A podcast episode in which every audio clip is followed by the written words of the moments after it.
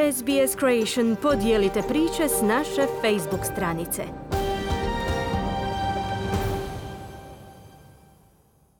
Tiskovne konferencije Nacionalnog stožera civilne zaštite i dalje su središnji događaj u Hrvatskoj. Tako su i 77. dana epidemije koronavirusa u Hrvatskoj svi nacionalni mediji uživo prenosili izvješće o tome kako je epidemiološka slika u zemlji povoljna te da je u 24 sata zabilježeno tek devetero novozaraženih. Ministar zdravstva Vili Beroš. Devet novih pozitivnih, sa Brača je njih sedam, a dvoje iz Brodsko-Posavske županije, to su kontakti od već poznatih. Ti poznati radnici su koji su se vratili iz Švedske. Dakle, od početka epidemije Detektirano je 2196 infekcija. Ukupno je učinjeno 46.071 testiranje. Postotak pozitivnih je 4,77%. Na respiratoru je 12 bolesnika, hospitaliziranih je 160, ukupno je oporavljenih 1784, kazao je Beroš, pa je priopćio i da je umrla jedna osoba, rođena je 1936. godine, imala je kronične bolesti. Broj umrlih tako se popeo na 91. Doznalo se da je umrla umrla osoba štićenik doma za starije u Koprivnici i da je deseta žrtva u toj ustanovi. Župan Darko Koren. Mi u općoj populaciji imamo svega četiri slučaja. Mi imamo problem isključivo sa jednom kućom, sa jednom ustanovom koja se zove Dom za starije i nemoćne. No s ove konferencije najviše odjeknula izjava Krunoslava Capaka, glavnog državnog epidemiologa koji je komentirao okolnosti u kojima će se najvjerojatnije održati parlamentarni izbori.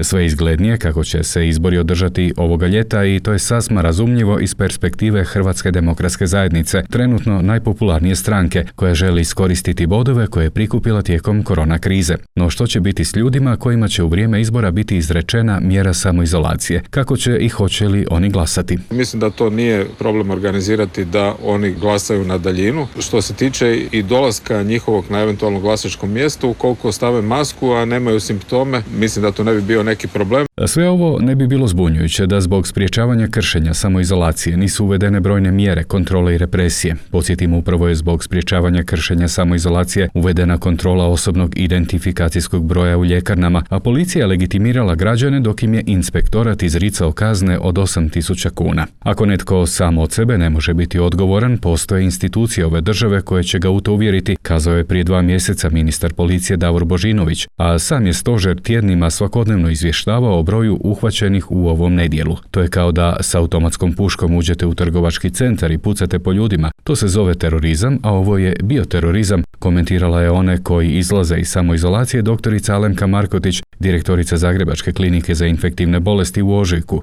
Što više, i danas policijske uprave i dalje poručuju građanima da sve sumnje o kršenju mjera samoizolacije mogu prijaviti pozivom na broj 192 ili putem aplikacije za e-dojave.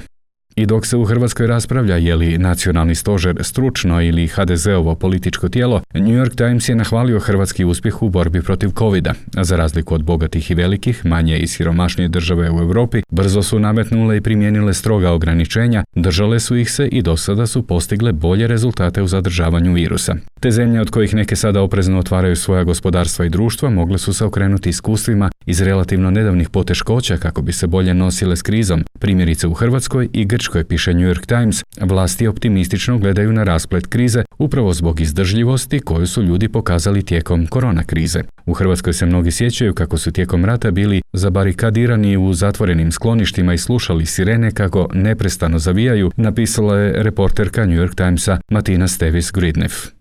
Iza Hrvatske je prvi dan otvorenih školskih vrata, ali samo za niže razrede osnovnih škola. Manje od 2% učenika nižih razreda vratilo se u osnovne škole, u vrtiće je došlo nešto više djece. Stariji razredi osnovne škole prate nastavu putem televizija, a srednje školci sjede u virtualnim učionicama. Maturu će moći polagati i oni kojima je određena mjera samoizolacije, rekao je epidemiolog Capak na današnjoj konferenciji stožera. Konačni zaključak nas nekoliko epidemiologa koji smo o tome razgovarali je da trebaju pisati maturu jer su to zdrava djeca. Mali odaziv na nastavu u školama komentirala je za javnu televiziju ministrica obrazovanja Blaženka Divjak, djelomično za nastalu situaciju krivi, kako kaže političare, koji su neodgovorno govorili o onome nad čime nemaju ingerenciju. Pa e, sigurno je bilo i takvih, e, pogotovo jer smo mi prošli tjedan dobili i e, upita roditelja koji su se žalili da su ih i ljudi iz škola i ravnatelji i učitelji, a, pojedini župani također i političari utjecali na njihove odluke na način da se u toj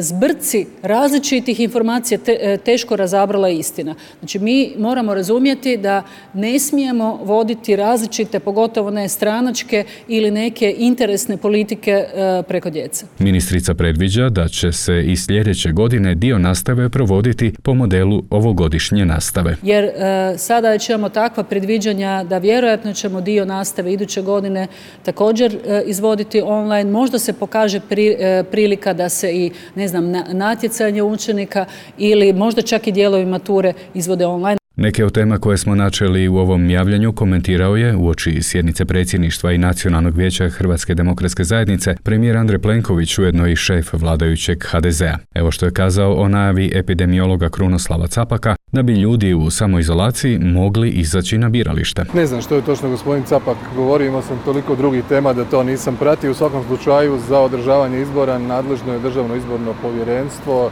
i o tome će donositi sve odluke. Kada se donese odluka o izborima, onda će Državno izborno povjerenstvo, siguran sam, po logici stvari konzultirati HZZ o eventualnim preporukama, pa ćemo o tom potom. Kada se procjeni da je epidemiološka slika povoljna, u Saboru će se, kaže, donijeti odluka o raspisivanju izbora. Komentirao je i potpisivanje koalicije između bivšeg predsjedničkog kandidata Miroslava Škore i hrvatskih suverenista. Jesu li oni poželjni partneri nakon izbora? Mi idemo u izbore e, sa jednim, ja bih rekao, vrlo solidnim postignućima ovoga mandata. Više od tri i po godine ostvarujemo ono što smo obećali. Da nije bilo ove pandemije, vi znate kakva je situacija i u pogledu javnih financija i rasta i svih mogućih aspekata. Prema tome sada smo ne samo pokazali da smo konsolidirali bili državu i da je puno, puno bila bolja i država i društvo nego što kada je bila kada smo dobili izbore 2016. a sada još da se znamo nositi sa javno-zdravstvenim izazovima i sa ogromnim paketom gospodarskih i socijalnih mjera. Mislim da o tome govore i ispitivanja javnosti, to u nekoliko anketa. Vidjeli ste da HDZ sada ima po dvije ankete 30%. Mi ćemo ići na te izbore sa čvrstim uvjerenjem da pobjedimo sa programom koji je dobar za Hrvatsku, dobar za sve naše građane, a nakon toga ćemo s obzirom na naš izborni sustav kao i ranije razgovarati sa potencijalnim partnerima. I za kraj, kada će u proceduru zakon o obnovi Zagreba i što on donosi? Vlada će u četvrtak usvojiti jedan zaključak kojim ćemo dogovoriti da se svim ljudima koji trenutno ne mogu boraviti u svojim stanovima, kućama, osiguraju sredstva za plaćanje najamnina. Dakle, da ljudi koji su danas u Cvjetnom, u razdoblju od recimo mjesec i pol dana od danas dobiju mogućnost ići u stanove koji su na tržištu. Mi ćemo s jednim posebnim natječajem, dobio zadaću ministar državne imovine Banožić, dogovoriti na koji način da se njima osigura jedan privremeni smještaj. Tu ćemo u ovom javljanju stati. Iz Zagreba za SBS, Siniša Bogdanić. Želite čuti još ovakvih tema? Slušajte nas na Apple Podcast, Google Podcast, Spotify ili gdje god vi nalazite podcaste.